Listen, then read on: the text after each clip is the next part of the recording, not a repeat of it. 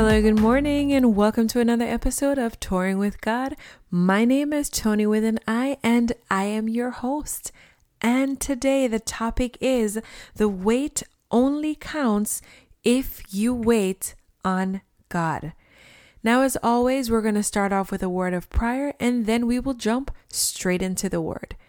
Heavenly Father, as we come before you this day, we just want to acknowledge you. For you are God and you are God alone. There is no one that is greater than you. There is no power or authority that is higher than you. And we acknowledge you for you are holy and you are worthy of every praise that we have to offer you.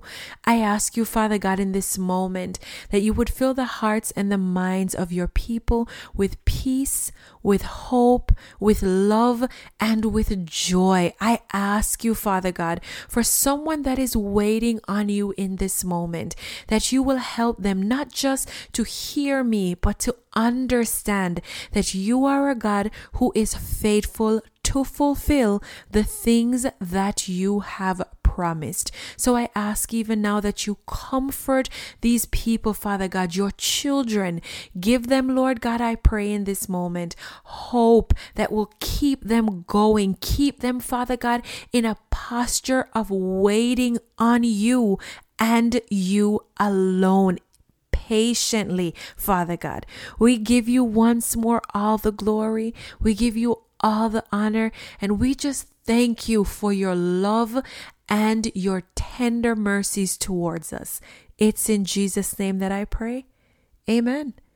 Well, thank you once again for joining me. This is Toni with an I, and I am your host. And today, as we talk about waiting, we are going to look at the story of Abraham. Now, today we're just looking at Abraham, but we're actually going to have different parts to this very same topic. And today is going to be part one. And part one, we are just looking at Abraham and Sarah because honestly, we cannot look at Abraham without looking at Sarah. So we're going to start off in Genesis 17 and we are going to read from verse 1 to verse 6. Now, we're looking at this scripture because we're looking at the promise of God to Abraham. And the scripture says, When Abram was 99 years old, the Lord appeared to him and said, I am El Shaddai, God Almighty. Serve me faithfully and live a blameless life. I will make a covenant with you by which I will guarantee to give you countless descendants. At this, Abram fell down to the ground. Then God said to him, This is my covenant with you. I will make you the father of a multitude of nations. What's more, I'm changing your name. It will no longer be Abram. Instead, you will be called Abraham, for you will be the father of many nations. I will make you extremely fruitful. Your descendants will become many nations, and kings will be among you. So we read here Abram's name is actually changed to Abraham. And Abram means exalted father, while Abraham means father of a multitude. Now, before we go further, we also want to take a look at the fact that Abraham's wife, we know her as Sarah. However, before she was Sarah, her name was Sarai. And Sarai means princess, while Sarah means noble woman. Now, if we look at the life of Sarah, just for a second in Genesis 11 and verse 30, it says, and her name here is Sarai, but Sarai was barren. She had no child. So we're looking at something that's very interesting here. Abraham is getting a covenant made between him and the Almighty God. A promise is being made to Abraham by God we know that God is not a God that he should lie. So if he speaks something, it simply means that the thing that he has spoken must come to pass. But what we also know is that God is a God of covenant. So that means that if he makes a promise to Abraham to be the father of many nations, it means the covenant of marriage between Sarah and Abraham has to be the shelter under which these children or this child will come. These generations to come will start off with Abraham and Sarah. Now, as we read further in the story, we also recognize that because Sarah is barren, Sarah decides that she's going to take things into her own hands and she presents to her husband the opportunity to go and have sex with Hagar, which is her servant, so that he can impregnate her and have a child so that these children, these many nations that God is going to give Abraham, can come into existence. Now, just in case you have not read the story, let me give you a spoiler. That child that Abraham has with Hagar, and yes, he did get a Hagar pregnant, and they did have a child, but this child was not the child that the promise was coming from or coming through. God is a God who honors covenant. That child could only come from the covenant of marriage between Abraham and Sarah. God is not a God that will stand against his own words.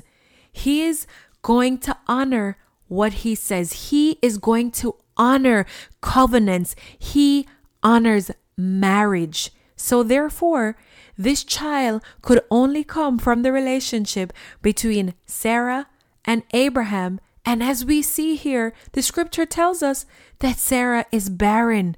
Now, there is a difference between getting pregnant and possibly having lost a pregnancy or with someone who just has a hard time getting pregnant, but over time they end up having a, child or children.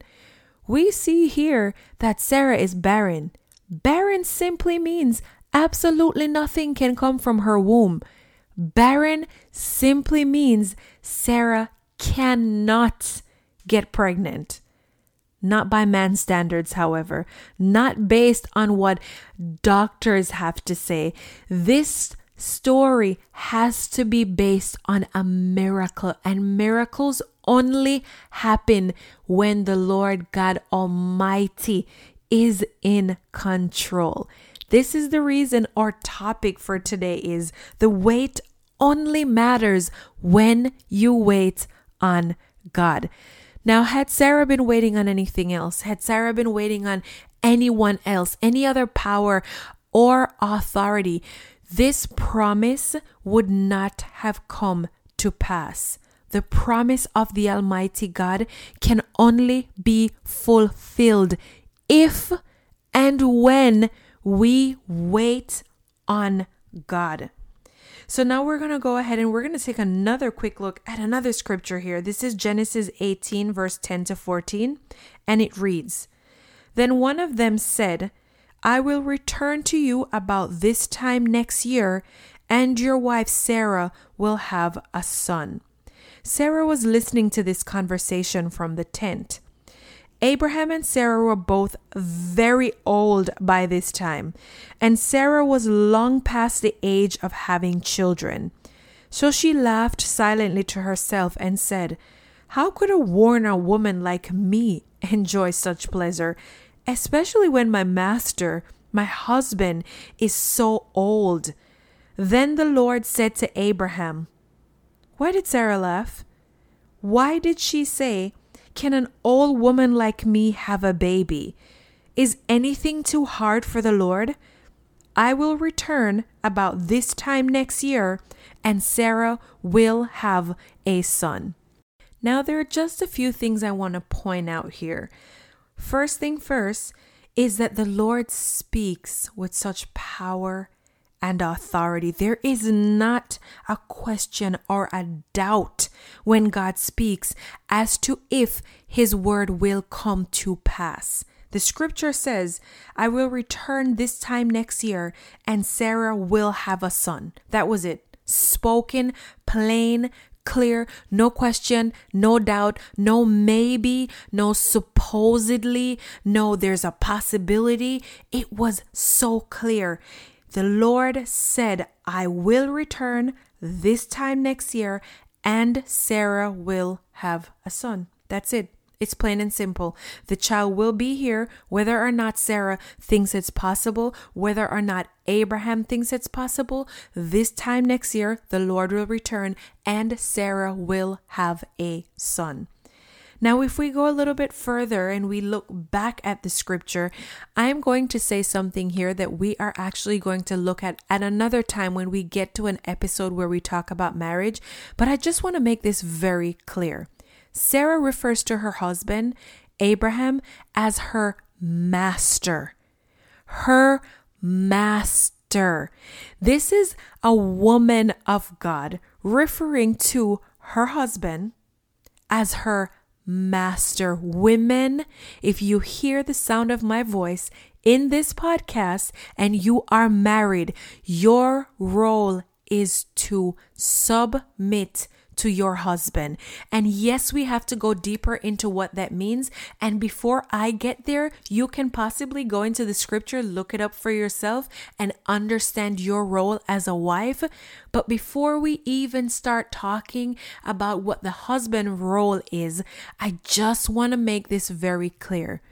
We are, as women, to submit to our husbands. And Sarah is a perfect example here where she refers to her husband not just as her husband, but as her master. Now, I know there's a man that's listening, probably thinking to himself he's going to bring this podcast to his wife because of what I just said. But I just want to drop this out there really quick, also off topic, but just to remind the husbands that Christ loved the church so much that he died for the church. He laid his life down. And the word also tells us not five scriptures later, but in the same scripture where it says that the wife is to submit to her husband, that the husband is to love his wife as Christ loved the church, as Christ loves the church. I'm sorry, he still actually loves his church and he always will. So, we just took a quick look and a little detour at something that's for another time, but I just wanted to point that out as well. But another thing I, I also noticed here was that Sarah actually laughed because, from the human standpoint, from her physical standpoint, knowing she was barren, she thought, I cannot bear fruit. I am old. My husband is old. We cannot have children. How is it that God is making this promise? But once again, the topic today is the wait only counts if you wait on God. So Sarah and Abraham were not waiting on a promise from man, not a promise from a doctor, not a promise from a friend, not a promise from another human being, but they were waiting on the promise from the Almighty God. And we know that His words do not return null or void. Now let's just go ahead and take a quick look at the end result of the promises of God for Sarah and for Abraham. We're looking at Genesis 21, verse 1 to 2, and verse 4 to 7. The Lord kept his word and did for Sarah exactly what he had promised. She became pregnant and she gave birth to a son for Abraham in his old age. This happened at just the time God had said it would. Eight days after Isaac was born, Abraham circumcised him as God had commanded. Abraham was a hundred years old when Isaac was born, and Sarah declared, God has brought me laughter. All who hear about this will laugh with me. How who, I'm sorry, would have said to Abraham that Sarah would nurse a baby? Yet I have given Abraham in his old age a son. Now, This story is absolutely amazing to me. Sarah who just laughed a couple of scriptures ago because the angel said she would be pregnant, probably thinking to herself, this angel must be a little bit off of his mind for him to possibly think I could have a child at this stage in my life. How is it possible that this is the same Sarah that is so excited about the birth of her son Isaac that the scripture says that she declared with her own mouth, God has brought me laughter. All who hear about this will laugh with me. Now, there is someone that is listening to me right now that you've been waiting on God for something. You have been waiting. In your mind, it's been months, weeks, days, I don't know. It's probably been years and you have been waiting. You are not the only person that has ever waited on God. And if you take anything away from the story with Abraham and Sarah, I want you to understand that the people who might have laughed at you because you have been waiting on God and they think this girl is crazy or this guy is crazy because you've been waiting for so long and God has yet to come through. I want to remind you of Sarah and Abraham. Sarah laughed at first because she thought the promise was impossible. And that very same Sarah turned around and declared with her mouth that God has made her to laugh, and all who hear, they will not laugh at her, they will laugh with her. So, for someone listening to me that has been waiting, do me a favor change your posture of waiting. I listened recently to a sermon or a word from someone else, and the young lady spoke so clearly about the posture of waiting. That posture of waiting didn't look like time. The posture of waiting was about the way in which we wait. If you are waiting on the Lord without murmur, without complaint, just trusting that if He says something, He will do it, my prayer today for you is that you will experience the fulfillment of the promise of the Almighty God over your life so that, like Sarah, you will declare that the God that you serve has made you to laugh, and all who hear will also laugh with you. So today, that is actually the word. Today, that is my prayer. And Almighty God, I pray you go ahead of the words before they even hear it, Father God, because you know what I will pray for your people. I pray in this moment that you go ahead of the word and that you bring joy and laughter into the life of your sons and daughters that have been waiting for a promise from the Lord to come to pass. We give you all the glory, all the honor, and all the praise. It's in the name of Jesus that I pray. Amen. Thank you for joining me once more for another episode of Touring with God. And next week, we are still going to be talking about waiting on God for your promise. However, we're going to be visiting a completely different story in the Bible next week. So join me for another episode of Touring with God on the topic The Wait Only Counts If You Wait on God. I will see you next week, Tuesday at 9 a.m. Bye.